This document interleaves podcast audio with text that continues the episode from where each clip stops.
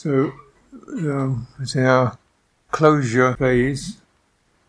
Good to, you know, put a line around the experience of this last um, few days. It's probably seemed quite a long time. It's been, it's been pretty full, deep experience, certainly for myself, and I hope it's been full and rich in good ways, and perhaps uh, pointed out some things you need to look at and work with in future. Um, and this process of deepening and, and reflecting and acknowledging and working energetics, psychologies, and attitudes is uh, considered the highest form of uh, punya. Punya is translated often as merit, it means bounty, something like that. It comes from the same word, pun, boon, bounty, or related. It means a certain fullness of heart. Fullness of heart. Um, heart is enriched by directly accessing experience. Heart is enriched by directly accessing and responding skillfully to experience. And fundamentally, these two kinds of responses either we begin to acknowledge areas in our lives, our attitudes, our reactions that don't lead to our welfare or the other people's welfare, cause stress, tension, confusion, and we learn how to withdraw from that. So whenever we withdraw from uh, dark forces, the heart brightens and expands. So, you know, you you make your heart big by withdrawing from unskillful forces, the heart expands and feels stronger and more confident. And this is actually the most fundamental uh, thing that that's encouraged uh, to acknowledge defect and withdraw from it. As we do with the precepts, we refrain from is our, is our precept, not we promise to, but we refrain from. Uh, the other kind of punya is that which is developed through deliberately expanding our intentions into skillful behavior. When I say expanding your intention, it doesn't necessarily mean you do a lot more physically. Clearly, on retreat, you don't do very much physically. But certainly, it can mean that, but it also means whatever you do, physically, mentally, or verbally, speech, actions, and thoughts, you expand your, your intention and your awareness of it so you really feel where you're coming from in, in those places where you are consciously and intentionally and clearly cultivating the good. Um, this sense of lingering over the consequences of one's skills um, is something that tends to be neglected. Uh, you know, we don't we don't really we may kind of remember it vaguely. We don't really recollect it gather it up. And this is rather like planting seeds, uh, you know, growing trees and never picking the fruit. It's like it's there, but you don't actually soak it up soaking up of this of punya is an important practice to do to, to linger in it. And, and because this is where if you really get it psychologically it helps to reframe your attitudes and uh, um, ways of doing things. If you get it on an energetic level it begins to change your body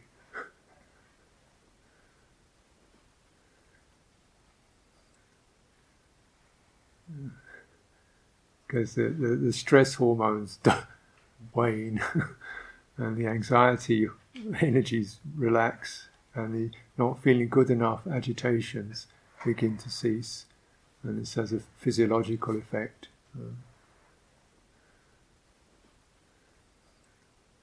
Yeah. So the, one of the res- results of um, practicing metta is that uh, several results are do not die by fire, water, or violence.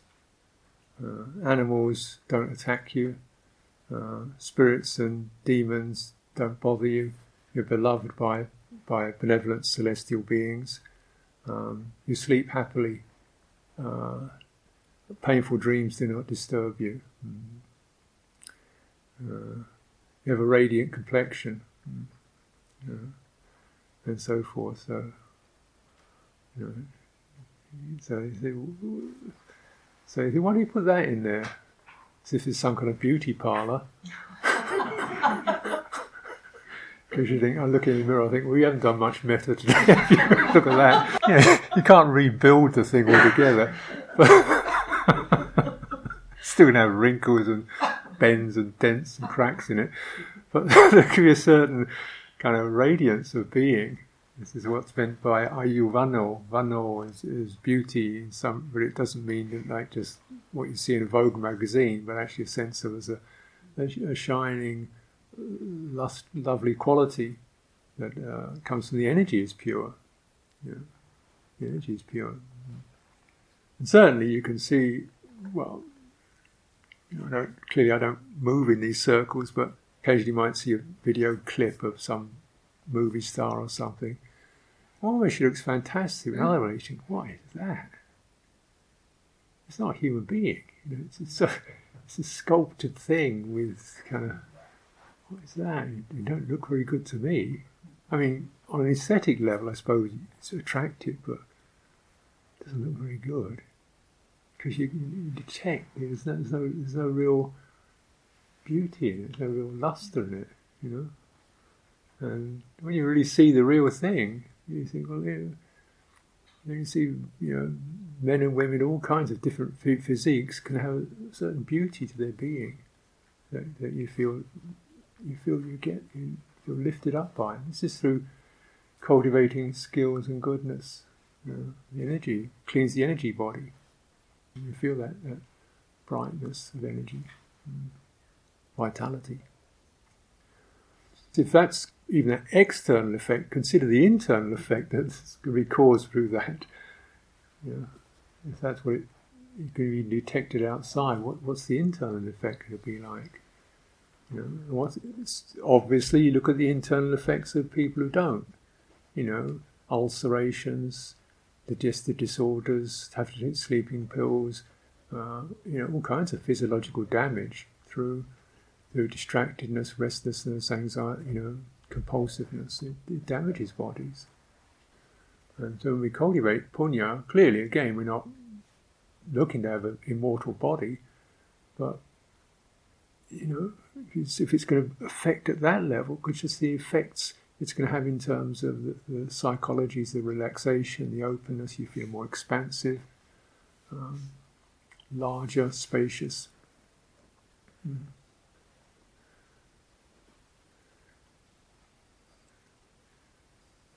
Um, certainly, meeting Venerable Ajahn Chah, who's quite a physically quite a small person, I don't think anybody would have said he was physically beautiful.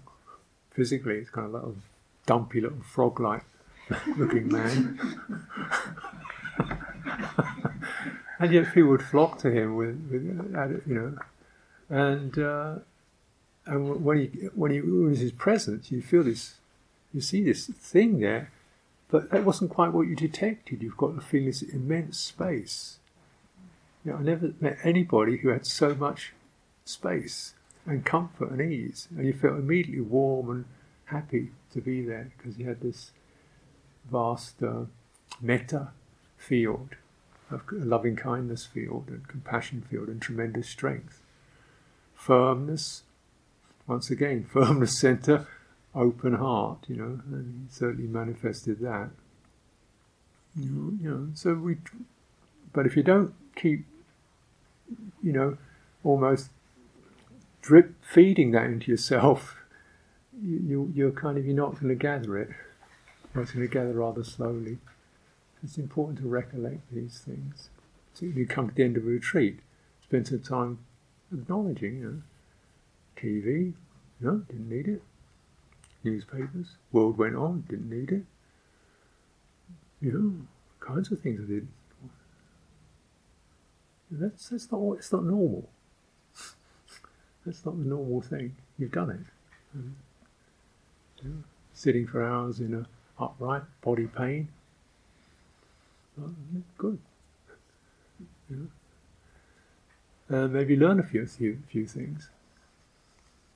So we sort of try to draw a circle around it, not to say, well, that's the end, but just to say, look within that, within that container of those five or six days. Just touch into some of those flavours and colours and textures that you experienced. Remember it. This is when you were at your depths. This is not superficial. you know, this is not just circumstance. This is coming to the depth of your your qualities. Hmm. Hmm. So you acknowledge that, remember it. The end of retreats, we customarily uh, align to the precepts and refuges.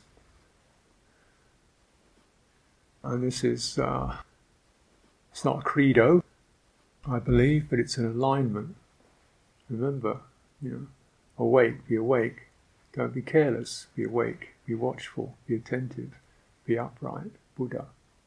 And you can put any kind of images you like onto that. The original, originally there wasn't even such a thing as a Buddha image. You know, it took you know, about 400 years before they even developed Buddha images. It's just a space, or you know, something that gave people a sense of presence. So, you know, you have your own sense of what does awake, clear, peaceful, upright mean to you. Mm.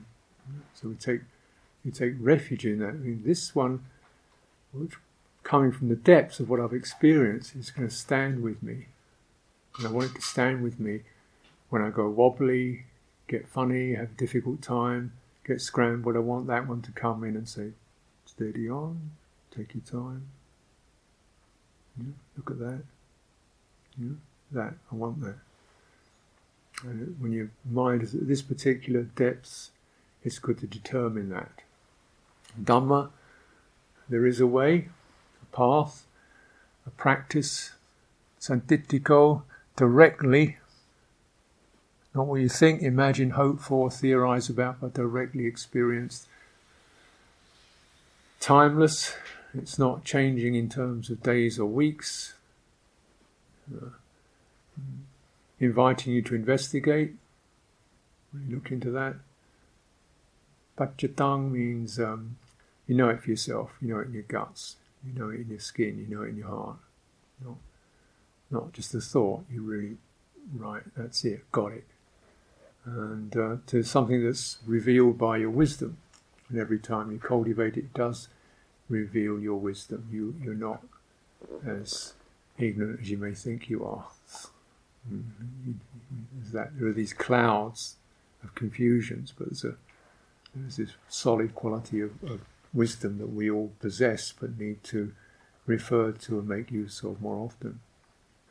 And uh, Sangha, the images of those who practice rightly, practice pu- with purity, practice knowingly, and practice with integrity directly. You know, so we try to cultivate that. Am I practicing with integrity, directly, straightforward? You know, mm-hmm my life like that, then that's Sangha for me. I iterate those qualities, such as we have those parami, for example, give you a very clear line of something you can stick on your fridge door, on your windscreen, to remember that one today, something like that.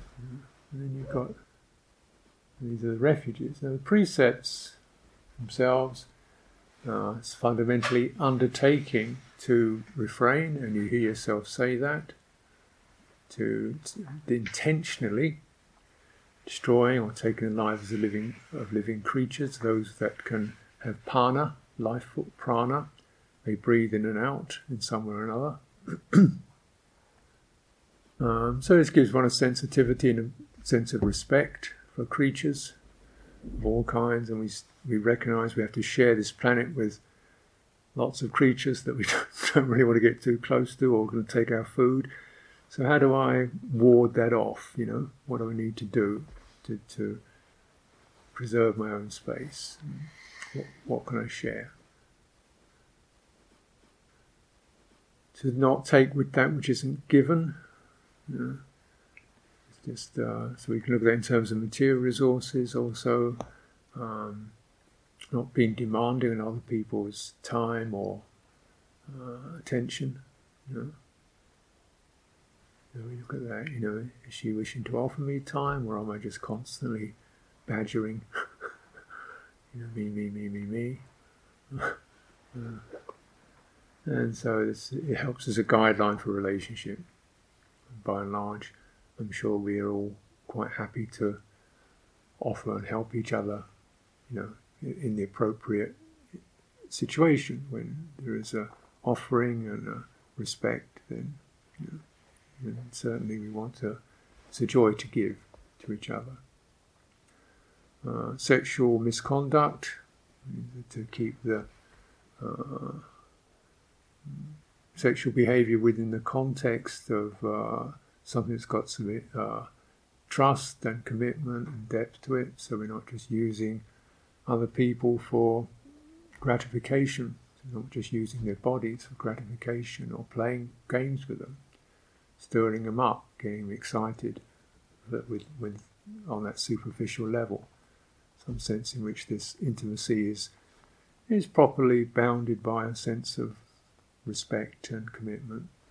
Um, refraining from harmful speech, um, very deep precept, um, often helped by, by saying a little less. because often in the Buddha suddenly one slips out, you know, it was a bit of a fib, wasn't it, really? But it was fun. you know, I think we all do that, exaggerate, or, or of course, gossip can be fun when it's about somebody else. uh, changing tidbits and say, no, this is not beautiful. A bit cheap, really. So using speech more positively as a way to transmit uh, helpful uh, qualities to others. One of the definitions of speech, right speech, is that other people's faults one makes one talks about, if one has to, with reservation and rather, oh well, you know, not too much. Uh, other people's va- positive values you're happy to enlarge upon. So you're always trying to encourage the good uh, at the right time, at the right place. Refraining from intoxication, or well, actually not intoxication, but intoxicants. You know, so intoxication is a matter of opinion. You know, if I, like if you, they say if you can lie on the floor without holding on, you're not really drunk. no, no, I'm afraid that doesn't that doesn't do. if I can sit on a chair without falling off, I can't be that. that drunk. No, that just means you don't do it, and you undertake to, to train yourself like that. And clearly, there's all kinds of social conventions that I should have a little glass now and then at Christmas or somebody's birthday, and you have to find your way with that. For me, it's very, it's, you know, because I'm this wearing this robe, it makes it very easy. the people don't really expect me to. and then we find we can get on quite agreeably with a cup of tea instead, or something like that. So, but again, you know, it's. Uh, you know, what gives you clarity and uh, realizing that you can, unfortunately, just see by having a little bit, you can support somebody else uh, in there who can't manage it, you know.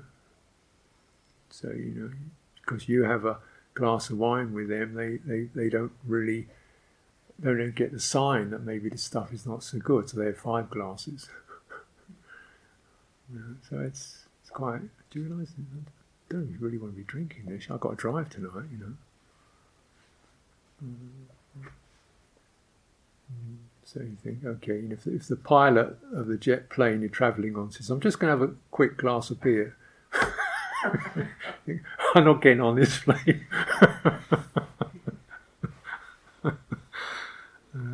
so these are the five uh, uh, moral precepts. They are training training guidelines to be undertaken.